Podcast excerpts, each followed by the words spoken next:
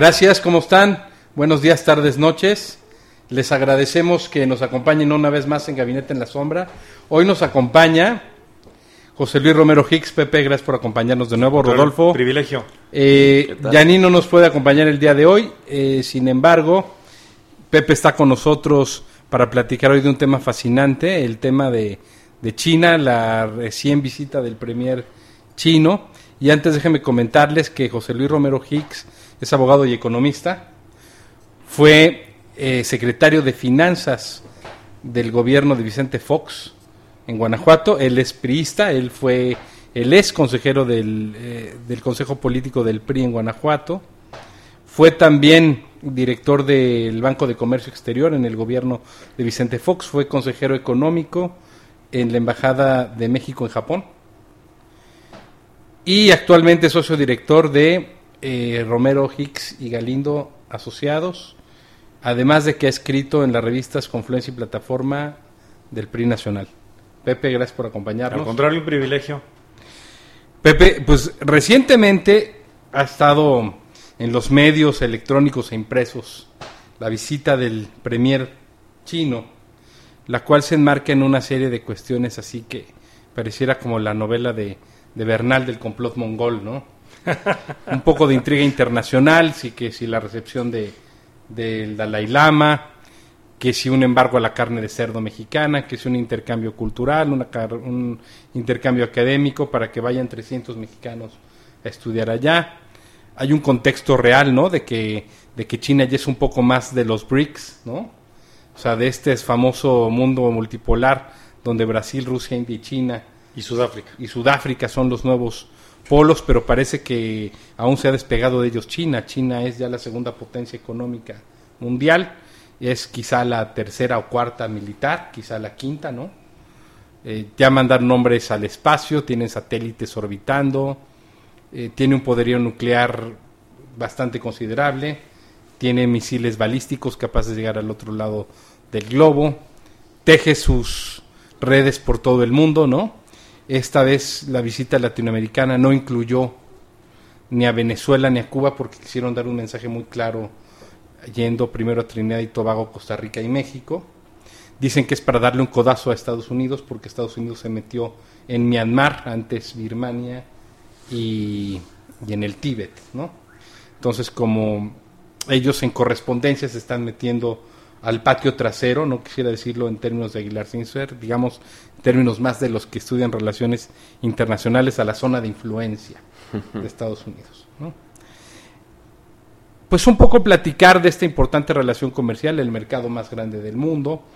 Eh, estamos invadidos, durante precisamente el gobierno de Vicente Fox creció la invasión de la mercadería china en México productos baratos que dicen que no duran mucho. 50 mil millones de dólares es lo que nos venden. Un déficit en la balanza comercial que tenemos.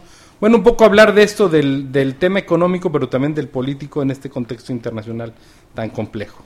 ¿Cómo ves? Pues mira, la, la relación del mundo occidental con China nace en aquella visita histórica del presidente Richard Nixon a China en 1971.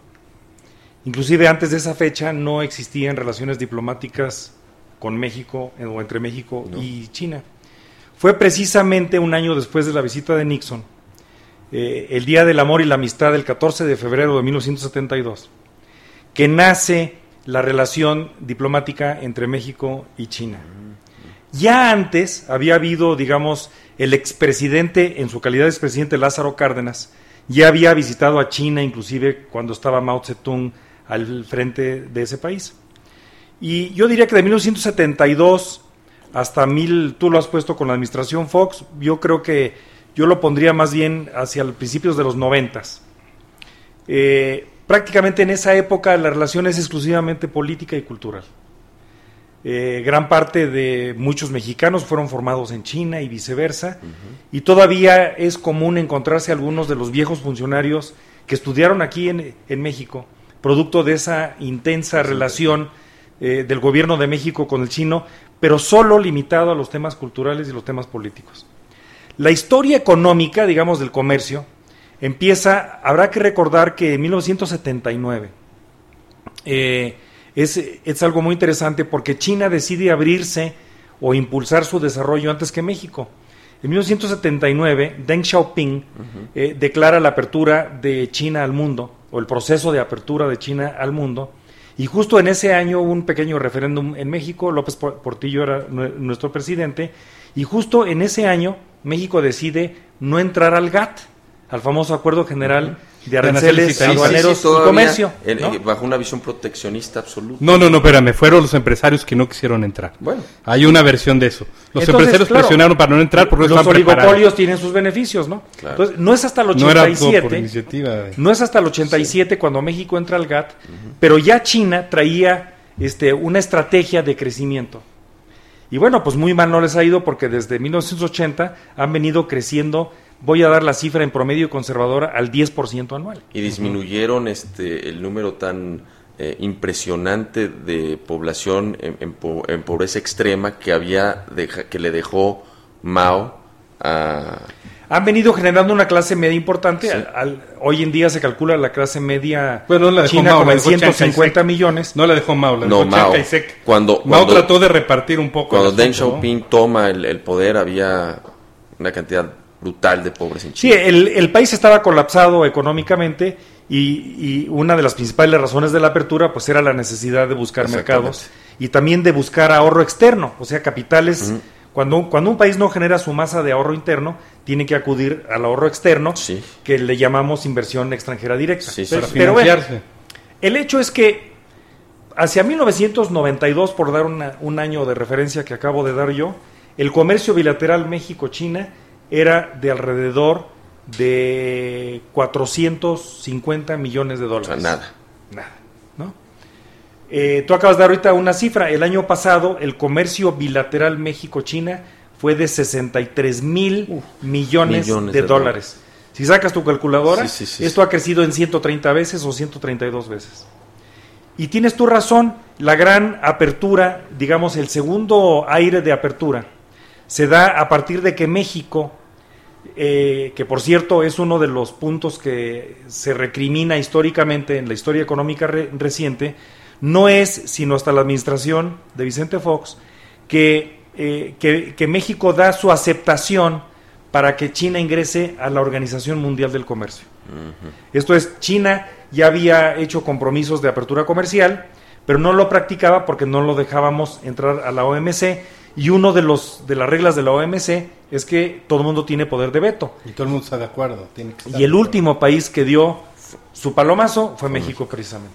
Entonces sí, efectivamente, desde 1900, desde eh, la, historia del siglo XXI es que el comercio ha crecido entre México y China 60 veces en el siglo XXI. Oye, y la visión del empresario mexicano también ya cambió. Me acuerdo cuando viajé a la India con el presidente Calderón, estaban conmigo varios eh, empresarios paisanos tuyos eh, de León. Sí, sí, sí. ah, con los temas del calzado. Sí, pero lo que me impresionaba a mí es que ya habían tomado la ofensiva. O sea, primero lo que decían es, mira, los chinos pues te llegaron, nos estaban invadiendo este, en Guanajuato con sus productos, ahora nosotros vamos para allá. Y tenían, iban, iban a ese viaje, además de ir a la India, iban a China a montar oficinas y algunos tenían corresponsales ya de sus empresas en China. Es que mira, a, mí me queda muy claro, cuando hay dos países, un país como México, eh, ya a junio de este año vamos a ser 118 millones de mexicanos, ¿no? Eh, y lo comparas con un país de más de 1.300 millones, de los cuales clases medias son alrededor de 200 millones, eh, y tú unas dos países, si los dos países lo ven desde un ángulo empresarial, obviamente el que gana es México. Hoy leía yo que México ha decidido este, eh, pues, varios temas de, impulso y créditos y mayor acercamiento comercial. No me queda la menor duda que el que lleva las, las de ganar es México. Si se unen dos mercados y allá son 200 millones de compradores y aquí son ¿qué te gusta? 40 millones de compradores de, clases medias, pues, y yo soy un empresario de la parte de 40. No, pues, ahí está el mercado. Eh, exactamente. Claro, lo que hizo Bimbo, lo que está haciendo todas estas empresas. Interceramic, este, este, Nemac, ¿no? Este, con, el tema automotriz. Entonces, a, mí me queda muy claro que China, eh, en donde muchos, eh, yo percibo una, una mentalidad como de miedo, de resistencia, en realidad pues es una gran oportunidad. Claro. Lo Es voy el a, mercado más grande mira, lo voy a poner así. Mientras que el 16 de septiembre aquí ondean muchas banderas mexicanas hechas en China, Sí. ojalá y el próximo primero de octubre ondeen millones y millones de banderas chinas hechas en México. Sería fantástico. Porque evidentemente pues hay- se venden más banderas el Día Nacional de China, que es el primero de octubre, al Día Nacional Sí. Mexicano, que es el 16 de septiembre. La cuestión sería ver si China es recíproca en ese aspecto. A lo mejor China tiene medidas proteccionistas para que solamente chinos produzcan de- banderas rojas. Por ¿no? eso, al- a, raíz de que entraron a, lo- a la OMC, ya no lo puede hacer. Claro. Y si lo hace, entonces ahora sí tenemos paneles de arbitraje para pedir medidas compensatorias por las violaciones al libre comercio. Pero Por- China siempre está en los paneles de sentada, ¿eh? No, no, por Hay eso. eh, China, Pero mira, eh, el hecho era que tú no podías tener una organización mundial del comercio, mundial del comercio, sin China, Excluyendo a que, China. que representa el 20% Claro, de la población mundial, ¿no? Nada más, hay una cosa también importante. Japón, muchas inversiones que tenía en China y que tenían que ver con alta tecnología cuando salieron primero los televisores de cristal líquido y después los de alta definición que conocemos, no lo hacía, no los producía en China pese a tener inversiones, porque China no tiene, por ejemplo, una regulación de patentes muy actualizada y moderna.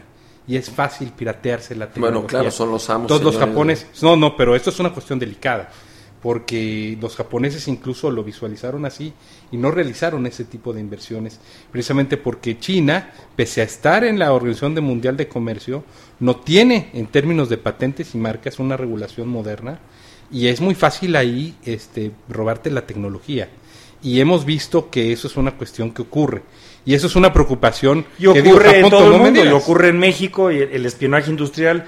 Pero yo, yo creo que precisamente lo, lo- lo que buscan instituciones como la OMC es que cuando tú tengas prueba de lo que me estás diciendo, tú puedas seguir un curso legal y tener un panel de arbitraje que te pueda resarcir los daños y perjuicios que te están ocasionando las violaciones a los derechos de propiedad intelectual. Bueno, acuérdate que uno de los temas de la visita precisamente con el presidente de la República, con el presidente Peña Antier, fue eso, de que se iban a hacer unos paneles de negociación bilaterales Claro. en el marco de los conflictos. Eso quiere decir que había un déficit de ese punto, que no, ha- no ¿Qué está asuntos ocurriendo. Mira, qué hay- de- siempre hay conflictos. Sí, tenemos sí. paneles con Estados Unidos, tenemos paneles con. Canadá. Vamos, es parte del comercio. eh, es parte del- de, la vida. de la relación. Eh, es parte de la relación. Lo importante es tener los medios para dirimir los conflictos. Cuando no había relación, pues no había manera de dirimir No, los no, conflictos. Ese es el problema, no tener relaciones diplomáticas, no tener relaciones comerciales. ¿Qué, qué cuestiones te, te, te llaman la atención, te preocupan o no te gustaron de esta visita de China a México? Mira, yo, yo te diría que la, la visita China es uno de los países eh, que utiliza el comercio como instrumento político.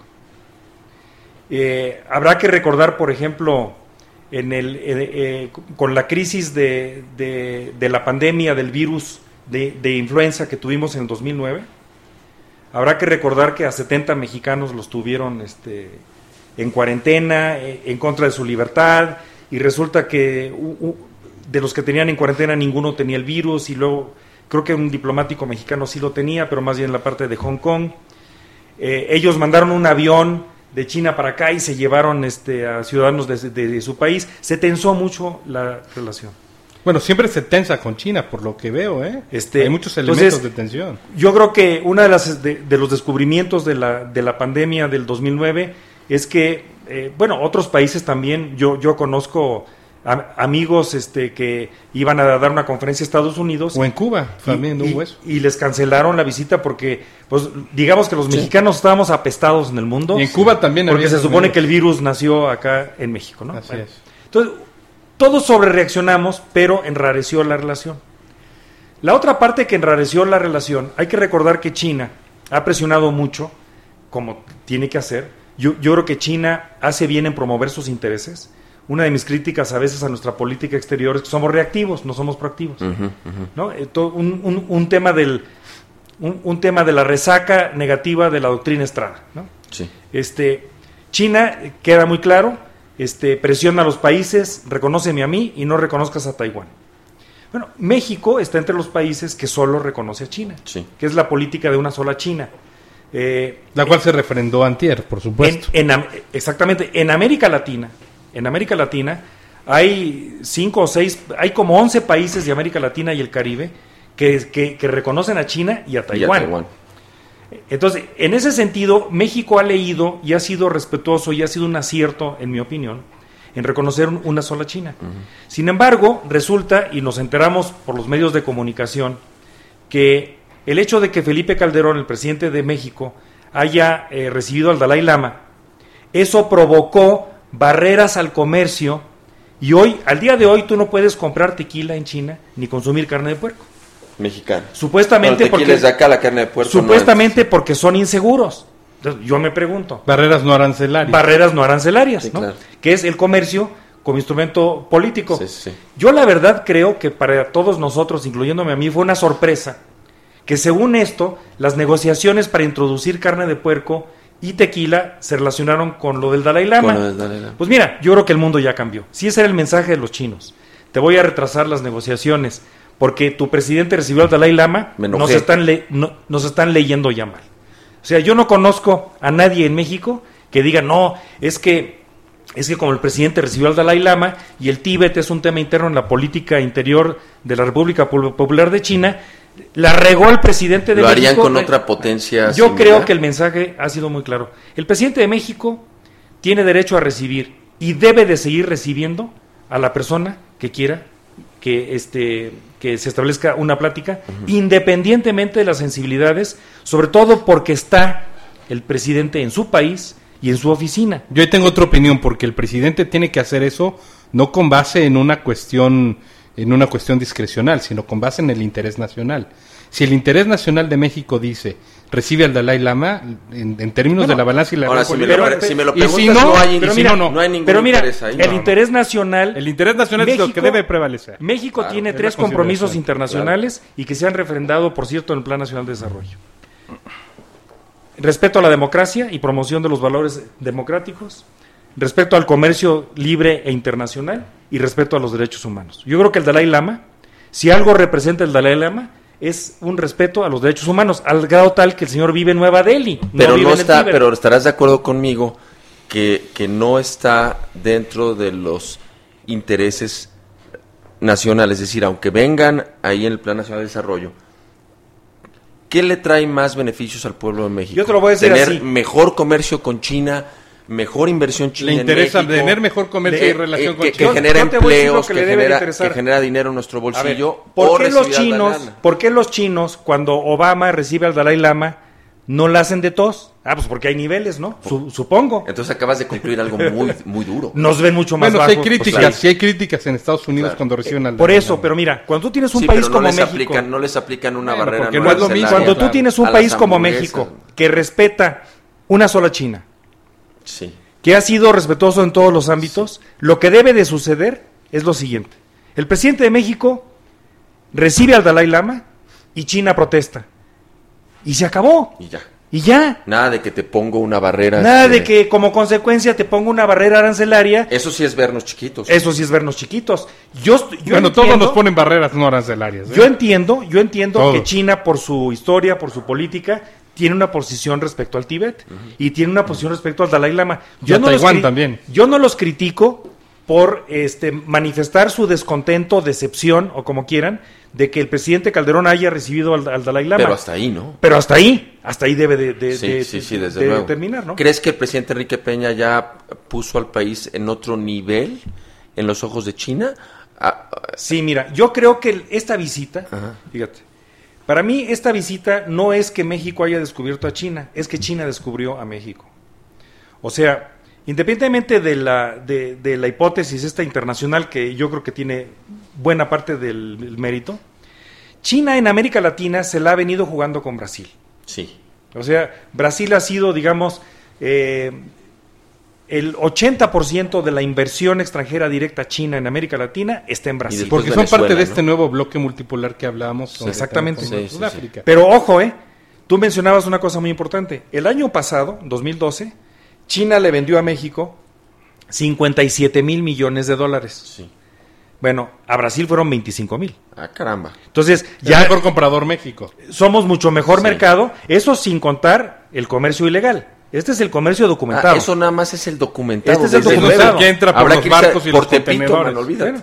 este, y nosotros les vendimos poquitito menos de 7 mil millones de 10%. dólares, 63 mil en la, en la bilateral. Los cuales no son nada despreciables. Los cuales tampoco son especiales, pero, Pero hay, hay una relación de hay un 10 a 1. balance, sí. 10 a 1, ¿no? Sí. Entonces, sí hay mucho que hacer por esa parte y evidentemente lo- China es un país con intereses de promoción de China. Eso es legítimo. México debería ser un país que Claro. promueve sus intereses en el Pero exterior. Bueno, lo por está eso, haciendo, por eso la visita al presidente. me- pero mira, bueno, Peñanito ha ido, una vez como gobernador, una vez como electo Sí, y ahora sí, como presidente que estuvo sí, en, sí. en abril en, en China, ¿no? Entonces, a mí me encanta porque si algo yo le criticaría a la administración Calderón es que se olvidó de Asia. Olvídate de China. Y de Latinoamérica y de... Se olvidó de Japón. Sí. Y bueno, Pero es ya que- parte de tu pero es- editorial. Pero es que el planteamiento del enfoque lo estás haciendo mal. Se olvidó, se olvidó, no, es. Nada más se concentró en Estados Unidos. El nada más. secretario de Economía llegó a declarar que no valía la pena el comercio con China. Así que así. Bueno, pero ¿qué puedes esperar de alguien que era un líder religioso? No, yo- yo- No, no, no, el comercio. anterior. El- ¿El anterior de a él? El anterior. de Ferrari? Sí, sí, sí. Bueno, yo viajé con Ferrari a la Germán- India y no sabían qué hacer con Asia. O sea, lo- los empresarios que fuimos allá, solo hubo uno y no lo hizo gracias a, a- a estas gestiones, que es el dueño de los cines, ¿cómo se llama? Ramírez. Este, Eh, Ramírez. los Ramírez. De Cinépolis. Cine- lo hizo de motu propio, ¿eh? porque, porque fue el dueño de Homex, fueron empresarios muy importantes. eh, Bueno, y- ellos y- tienen cines en la India, y en todo, Bombay. claro, todos pero el único que hizo negocios, pero sin el impulso del gobierno federal, fueron los Ramírez. Así es. Fíjate, hay una cosa que yo he platicado con Mario varias veces, pero mira, eh, México, México todavía creo que no- nos falta arrojo. ¿no? este, nos echábamos un café hace unos días y, y- y comparábamos con Brasil. Eh, en México nos falta arrojo. En México eh, no soñamos con ver eh, una gasolinería de Pemex en Pekín. Sí. ¿no? O sea, ahí se vende gasolina mexicana hecha en Salamanca, señores, ¿no? Y, y sí se ve Shell Oil y sí se ve, Bueno, este, claro. O brasileñas o venezolanas. Claro, desde luego. Venezuela tiene gasolinerías en Estados Unidos. Entonces, esta parte de que siempre somos proteccionistas, Sí, sí, sí. que es parte de nuestra cultura, ¿eh? O sea, siempre estamos a la defensiva. Somos reactivos en lugar de proactivos. Y falta enseñarle a nuestras nuevas generaciones que para venderle a China no hay que esperar a que nos vengan a comprar, hay que ir a vender. Tú que eres, tú que, que- que tienes una vena diplomática importante, fíjate qué interesante lo que hacen los norteamericanos. Eh, eh, la Universidad Johns Hopkins en, en Washington D.C., que es, digamos, una eh, una cuna de diplomáticos americanos, tiene una filial en China. Por y entonces tiene un programa en donde les dice a, los estudiantes de posgrado. Japón y Ah, Bolonia ahí Bolonia, pero les dice a los estudiantes de posgrado, un año lo haces en DC y el otro año lo haces en China. Los japoneses, si tú eres un diplomático japonés y te dan, es- haces tu examen, ingresas al servicio exterior y te dicen, bueno, ok, haces el examen, ¿para qué rama? Yo quiero África, yo quiero América Latina, yo quiero eh, Norteamérica. Ah, sí, entonces te vas a ir dos años a estudiar a Brasil, o te vas a ir dos años a estudiar a Washington, o te vas a ir dos años a estudiar. Fíjate, los mandan a compenetrarse de la cultura en donde van a trabajar en favor de los intereses de su país. Eso es ser arrojado. Fíjate, bueno, desde hace años hay mucho mexicanos gusto. estudiando mandarín y cantonés. Pero no del Matías 10 años. Romero de Sí, estudios pero mira, diplomáticos. déjame decirte a qué me refiero con arrojo en materia comercial. En México, eh, el comercio es como una obra de teatro. Tiene un héroe, tiene un villano y tiene un traidor. ¿Y tiene una chica también en, al rescatar o no? Seguramente que sí. Sí, Pero mira, si no, no es una el, el héroe güey. es el exportador, Ajá. ¿no? Claro. Yo exporto, yo es el héroe. Sí, Luego, sí, sí. el villano es el importador. Muchos empresarios mexicanos que importan lo hacen así como hasta escondidas, ¿no? Sí, no me, les da pena. Yo traigo calzado de. China y lo vendo en León, Guanajuato, Sí. Uy. como con pena. Sí. Pero el traidor es el mexicano que invierte fuera de México. Ese es el peor, ¿verdad? Es el peor, El ¿no? sacadólares. El, el sacadólares. Sí, sí, bueno, sí. ¿cómo estará nuestra absurdo. esquizofrenia? ¿Cómo estará nuestra Es esquizofrenia? esquizofrénico eso. Que tenemos un área de atracción de inversión extranjera en la Secretaría de Economía Sí.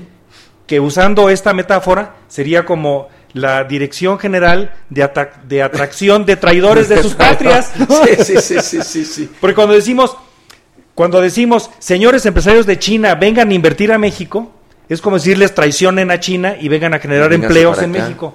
El comercio es dinámico. Es dinámico, no, no, no hay eso. No, una de las mejores maneras de, de, promover las exportaciones es que los mexicanos inviertan fuera de México.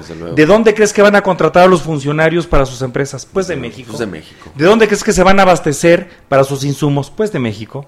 Entonces, lo que se ha descubierto es precisamente que este es parte del éxito. Bueno, me dio muchísimo gusto y yo creo que fue de los mejores anuncios de la visita de Xi Jinping, que México anuncia que Bancomex, el Banco Nacional de Comercio Exterior, del cual yo tuve el orgullo de ser su director, va a abrir oficinas en Pekín. Qué maravilla. Es una maravilla. Qué maravilla. Y yo espero que el enfoque sea para que le ayuden a los empresarios de México ir a hacer negocios a China. A invertir allá, claro. A invertir allá. Claro. Porque de esa manera va a generar... ¿Dónde creen que se van a ir las ganancias? Las ganancias finalmente se repatrian. Sí. Entonces, hoy en día, en este mundo plano, es un mundo en donde necesariamente, yo estoy convencido, hay que hacer negocio donde esté el negocio. Y fíjate que se está rompiendo un paradigma. A mí me preguntaban unos amigos, oye, ¿tú qué le exportarías a China? Y yo les digo todo. Todo. Todo. ¿Por qué? Porque también el paradigma del comercio internacional ha cambiado si, digo, no, no, no, si, si tú ves las etiquetas de tu ropa y de las mías, yo les aseguro que traemos insumos de por lo menos tres o cuatro países. Así es. ¿No? Así es ya el comercio actual. Ya bueno, y, y, además, cuando tú vas a comer, pues un día se te toca un vino argentino, luego un sudafricano, un, español, un mexicano y un francés. Anteriormente. un tequila chino. Un tequila. No, eso, sí no. eso no, es por denominación de origen. Pero anteriormente, anteriormente eh, lo que se hacía es, oye, es que me compré unos zapatos, ¿qué no venden en tu país zapatos? Entonces, esto ya cambió. Yo creo que la gran discusión es qué bueno que se hizo la visita, qué bueno que hubo un acercamiento, qué bueno que también tuvo su contenido político y me parece que eh, una cosa para analizar en los próximos días es por qué esta visita tuvo más, más cobertura que la de Obama. Claro. Bueno, sí, ah, bueno, porque además es única. Tú lo mencionaste al principio, es decir, nosotros tenemos una relación frecuente, intensa, diaria eh, con los Estados Unidos y a China la tenemos alejada. Sí, bueno. Sí. ¿Qué sigue? Es decir, si tú tuvieras, si tú fueras el canciller o el presidente eh, eh, Enrique Peña Nieto y estuvieras viendo, y, y, el secretario de Economía, estuvieras sentado con ellos y les dijeras, bueno, ya, ya trajimos a China bueno, lo que sigue, este, creo yo. A, ¿A quién más atraerías? Mira, yo creo que ahorita lo que sigue en relación con China eh, es una visita de Estado, puesto que aunque Enrique Peña Nieto ha estado en Asia y ha estado en China en, particular, yo creo que lo que sigue es una visita de Estado, este, ya con todos los protocolos, para darle seguimiento. Eh, yo tengo un dicho de que todas las eh, inauguraciones huelen a pintura fresca. Y lo digo porque, porque es cierto. Yo no he ido a ninguna inauguración donde no huela pintura fresca, porque todo se hace a última hora. Las visitas de Estado nos obligan a cerrar los protocolos de los memorándums de mm. entendimiento, los tratados, los acuerdos comerciales. Entonces, yo creo que sería muy bueno que dentro de dos años eh, el presidente Peña Nieto vaya y pasemos a la báscula, porque tenemos una relación. Hay un grupo de alto nivel, se creó, se va a crear en la Secretaría de Economía, a ver si nos invitan a a opinar ahí, ¿no? Sí, claro. Este, eh, se va a crear en la Secretaría de Economía una unidad para dar seguimiento a los temas con China, lo cual me parece muy, muy importante.